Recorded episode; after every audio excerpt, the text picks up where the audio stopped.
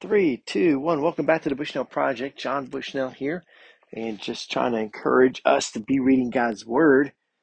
And we have such good translations in the English language that we are really without excuse, right? And I like to read the ESV.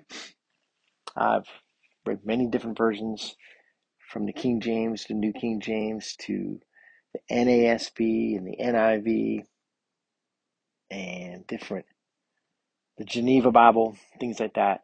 Find one you're comfortable reading, but the better translations, word for word translation, NAS, NASB is probably the best one. ESV is taken a lot from that or translated the same way. It's also really, really good. But be reading God's word, be listening to it. We are without excuse, aren't we? All right. We are already a minute into this podcast. So let's get into it. We're at Exodus 23, and we are getting into the covenant being sealed here. So let's jump into this, verse 20. Behold, I send an angel before you to guard you on the way and to bring you to the place that I have prepared. Pay careful attention to him and obey his voice. Do not rebel against him, for he will not pardon your transgression, for my name is in him. If you carefully obey his voice and do all that I say, then I will be an enemy to your enemies and an adversary to your adversaries. Now I'm going to stop there and just really quick. He's talking about what he's been doing since he brought started to bring them out of Egypt, right? So it's not like, oh, hey, now this person who's going to be leading you, the fire by night and the smoke by day, is this this being, right? No, this is who it is.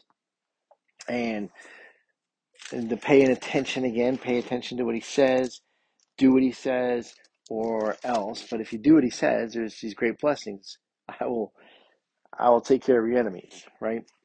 I will take care of your adversaries. So we need to take care of it. The, some of the notes and some of the Bibles, some people think this is is this Jesus.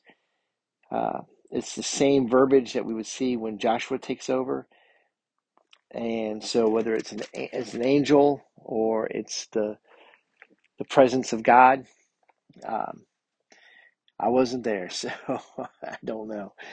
And they don't really give us a great description, so it was sort of a mystery to them too. Other than God here is saying, as He is speaking to Moses, pay attention to Him, because whatever He says, you should do.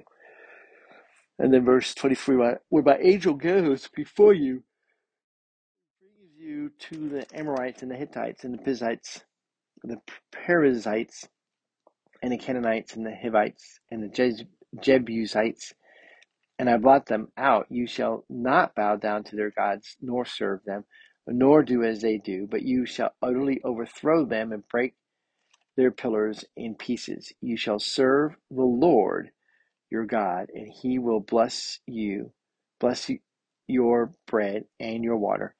And I will take sickness away from among you. None shall miscarry or be barren in your land. I will fulfill the number of your days.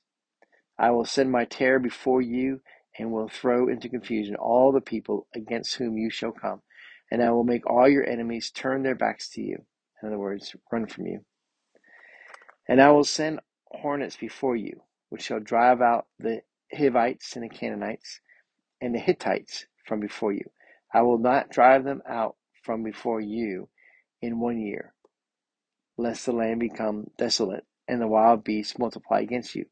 Little by little I will drive them out from before you until you have increased and possessed the land. And I will set your brother from the Red Sea to the sea of the Philistines, I will set your border. Sorry, my brother. And I will set your border from the Red Sea to the sea of the Philistines, and from the wilderness to the Euphrates. For I will give the inhabitants of the land into your hand, and you shall drive them out before you. You shall make no covenant with them and their gods, with them and their gods. They shall not dwell in your land, lest they make you sin against me. For if you serve their gods, I will surely be it will surely be a snare to you. So, a lot going on here, right? God is just continuing his promise and he's going to seal it here with a meal. But right now, he's repeating what he's been saying, but now he's getting into some of the details, right? I'm going to send these hornets ahead. I'm going to cause fear in the people that as you come to them. But as you come to them, as you grow and as you spread, as you need the land, you will get the land. So don't worry about it. Keep your eyes on God. Trust God. God will fulfill his promises. And so for the children of Israel, it's real simple.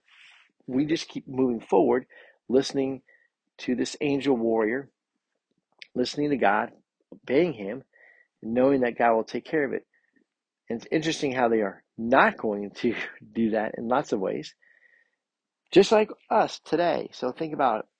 Today. What are you doing that maybe it's not really paying attention to God, not listening to God's commandment?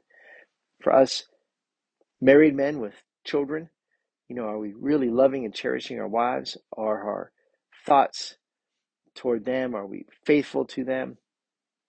Are we, if we have children, raising them in the way they should go, raising them to love God with all their heart, soul, strength, and mind by showing it, by being that father that loves God with all our heart, soul, strength, and mind as well. Those are some of the simple things, right? Loving our neighbor. But really loving God is sometimes harder than our neighbor because we can see our neighbor, and if we go out and get a coffee and we give our neighbor a coffee too, we really feel like we did something great. but with God, it's like, well, God wants me not to cheat on my taxes, but you know, He understands. I'm not going to give to this government. yeah, He understands our desire to be in control. So let's pay attention. Let's pay attention to that voice. Let's listen to what God is telling us to do. God bless you guys, and we'll talk to you soon.